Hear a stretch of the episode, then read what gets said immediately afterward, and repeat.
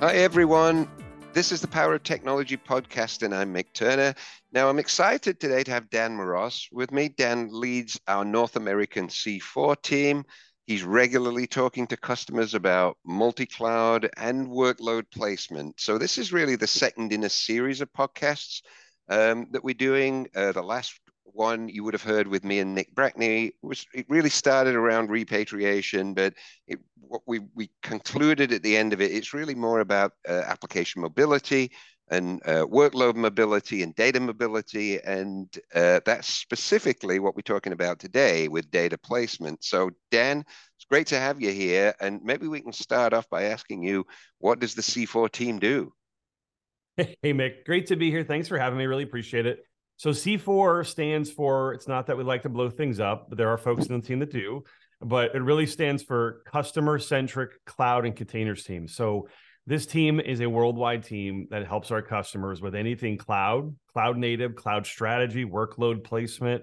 Um, we get engaged with customers and how do we develop a strategy to what does it look like in the data center, at the colo, in the public cloud, et cetera, et cetera. So, Dan, uh, my, my, first question for you is where are our customers right now, and, and what do you see as driving this need to better manage workload placement? Yeah, Nick, I, you know, I think if you look at all of our customers in a spectrum, they're across the board. Some are, you know, early in their journeys, some are very far in, in our journeys. But I believe what's driving it 100% is agility. I think you look in the past, um, you know, IT kind of built uh, uh, an establishment and the organization lived within it. That's changing rapidly because organizations are saying, IT, you're strategic to the business. You need to react, you know, quickly to where the business needs to go and where the customers are, whether they're internal customers or outs- outside customers. That's going to drive the competitiveness.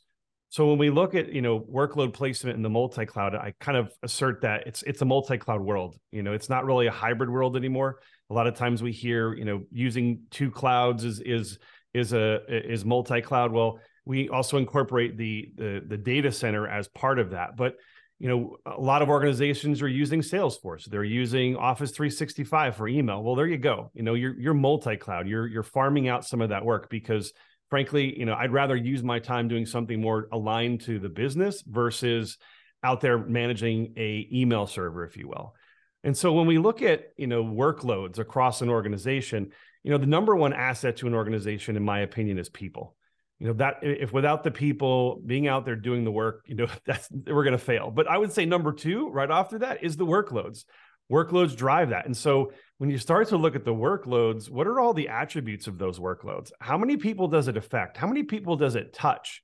And so when you look at all of that, you say, okay, what are the risks associated with that? Risks of running it X, Y, or Z, you know, public cloud, co-location, multi-cloud, et cetera. And then also looking at the cost of change. When I say cost of change, I think about the people. If you, you know, I see here organizations say I'm cloud first and they make this lift and shift approach that's a huge cost of change in the sense that you're taking all these technologies, my human capital that my organization know, and moving it. And so when I try to categorize applications in many ways and I help customers with this multi-cloud journey, I kind of look at it in two estates where estate one, you know, think of it as a house or, you know, I'm in Texas, so maybe a ranch. Estate one is your traditional apps, your high performance, something that might be very much controlled by compliance or regulation versus the state two, which is really all my apps that are driving the digital future of my business or my transformation. So you can kind of look at those and say, a state one might be something, again, if I look at the app, is this something that I can easily move from, say, a state? And a state one doesn't necessarily have to be a data center, could be colo. And a state two doesn't necessarily have to be a public cloud per se. Um, it could be colo, it could be at the edge and, and things of that nature. It really depends on again, let's look at the application. Let's look at the workload. Let's understand how the organization's using it. What's the lifespan of that application? What's the cost of and risk and agility of losing that application? But not just looking at the application as its entirety, but saying, hey, this application tier one is production is one way of running this. What about tier two, tier three, running that application in test dev? So in all, you know, really taking a look at the applications and understanding, is this going to perform great you know somewhere else is this high performance does the data structure does the way the application is written really coincide with say moving this and lifting and shifting it into more of a public cloud model or not? Or do we look at the applications that we're investing in for the future that are cloud native that have that capability of mobility and portability? And where do we place that and look at all of those attributes around that? So ultimately it's all about you know the cloud is really a delivery model not so much a place. So where's the best place to deliver the workload back to the application Cool. Yeah, and I, you know, I talk to to customers uh, on occasion, and I know a lot of the, the the customers who are kind of in the early stages of this this process um, are asking, you know, how how do I do it? What what are the first the key steps required to kind of understand what workloads I have and where to place them? Can perhaps you can talk a little bit about those those steps, how how some of our listeners can potentially move forward with some of these concepts. Yeah, Mick, it's really interesting because when I talk to customers, customers are like, "Well, what is? How can Dell help me? You know, with this? I don't look at Dell and think cloud strategy and think about workload placement." And that's the farthest from the truth. You know, when I when I get to talk to customers, are like, "I didn't know Dell did this. I didn't know Dell had this aptitude." Because a lot of times we we hear uh, customers saying, "Hey, I'm going to go cloud first. and the public cloud provides a framework and says, "Live within this. This is how you need to do things." It, it is kind of in our name as our team, customer centric cloud and containers team. We take a much more customer centric approach. So customers, sometimes we see customers looking at enterprise frameworks like TOGAF, and that can get very cumbersome for uh, a lot of organizations.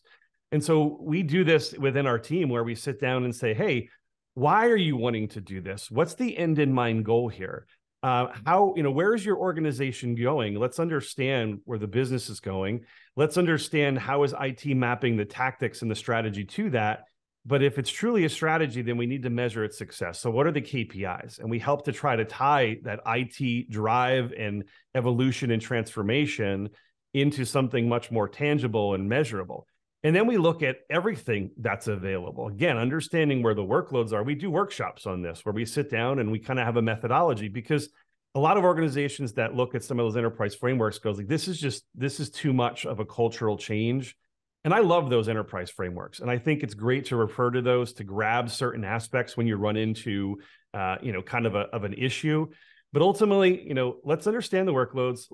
Let's also develop principles principles in which, as we make decisions about this transformation, what are the core reasons we're doing this? So when, we, when it comes time to a tough decision, does that decision really support the principles? And those principles are different for every organization. One might be, you know, whatever we do to, to drive to this cloud delivery model, we must do self service and deliver a service within 15 to 30 minutes, or we must have an exit strategy.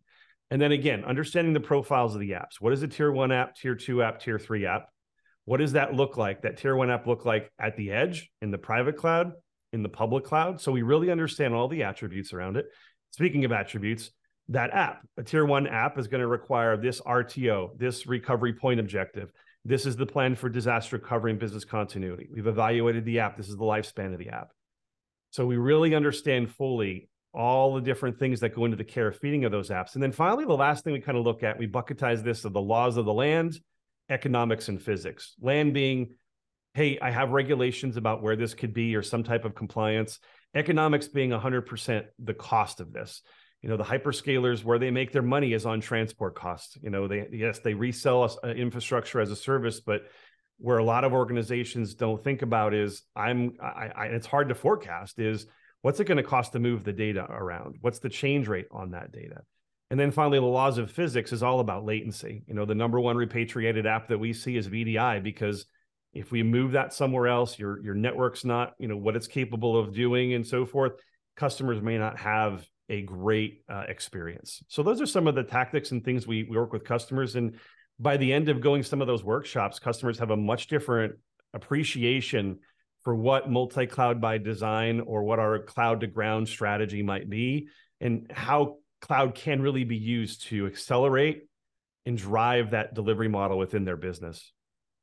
Yeah, that's that's great. I like what you said about kind of the con- customer centricity of, of, of what you do, and the fact that you know, uh, and I've seen this in practice as well. That um, it, it's very much a consultative model where we look at what what's best for the customer. It's not a case of hey, we've got solutions that fit all these um, uh, the, these application models, but it's about what's best for those applications at that time and and and I think that's a that's a really a really really key point. But Uh, as far as the uh, and getting a little bit tactical and, and specific here, uh, what have you seen from a what workload characteristics align with public cloud versus kind of on-prem versus colo?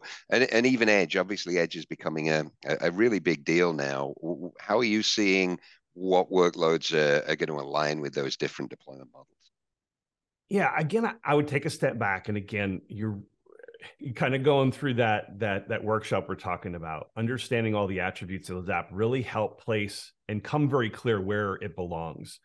You know we think about the public cloud you know the public cloud's all about it's api driven period. It was written for apis all the infrastructure is behind the scene. I get to interact with an api and i get to drive automation orchestration and you you think about uh, you know that's what it was birthed for 10 years ago. The whole concept of devops and kubernetes came and it kind of false started. Now it's coming right back around and it's and it's going really hard. It's driving really hard. So when you think about the public cloud you know i think about organizations like an airbnb or one of the rideshare organizations that the lifeblood of that organization is a mobile app. It was birthed in the public cloud it leverages the you know the global network and all of the t- capabilities. I think that is ripe for being in the public cloud. I'm not saying that test dev on some of that stuff shouldn't be maybe in a colo or on-prem where you may not be paying for that but the lifeblood of that app the lifeblood of that organization is that agility is that drive is the ability to kind of re- revise those apps in a very quick way. So microservices aligns very much to those type of things. I think those things are, are ripe for that. Something that's agile programs container based and kube based um, so I think about customer focused apps, things that are out there that span the world are just right for the public cloud. Again, we go back to the workload understanding of, of what, what I have in a state one uh, on-prem or at the edge. Again, you know, if I'm driving or creating a ton of data at the edge and I want actionable insights, and we see this with artificial intelligence and retail and so forth, it's hard to move that data, then process it, then drive it back. So we see a lot of folks where that data just needs to stay there, and I need to get whatever modeling and whatever output, we need it right from the edge. And same thing for on-prem, you know, VDI workload going back and forth. We kind of use that as an example already. That might be better suited for being on-prem. And we see the best of the both worlds, in my opinion, is a lot of folks are saying, Hey, I'm kind of digging this, this aspect of cloud adjacency because I get to still control my data. I can sweat my assets. I can oversubscribe my assets. It's still dedicated to me you know, I don't have to pay the necessarily the transfer cost. And by the way, if I'm in a colo that has very low latency into the hyperscalers, if I want to use AWS today because they have the best model, uh, you know, or the best app for this, great. I can copy the data in, or I can use it from my colo instance, and I don't necessarily have to pay to get it back. I can delete it. Or tomorrow, if if if Azure has a better solution, well, now I can move it. Again, it's very customer centric. What are your needs? Maybe not all customers need that but you know, again, the public cloud was birthed more from an API driven component. And now we're seeing it drive into IT with this whole aspect of infrastructure as code. And so we're automating and orchestrating not just the applications, but now we're automating the IT infrastructure. And one of the big components that come into play for Dell is with Apex, we're bringing the best of both worlds from cloud to ground and ground to cloud, kind of the concept. I know you're going to talk about that in the future, but it's really give me that customer centric cloud and give me that multi-cloud by design but that design is really about what are the core needs of my organization not so much here's a framework and live within it cool that that's really neat dan i, I really appreciate your your input here we've kind of come to the end of our time um, and you'd mentioned the follow on. We will have a follow on podcast that's probably going to be happening after Dell Tech World. I know, I think you're at Dell Tech World, right? I am.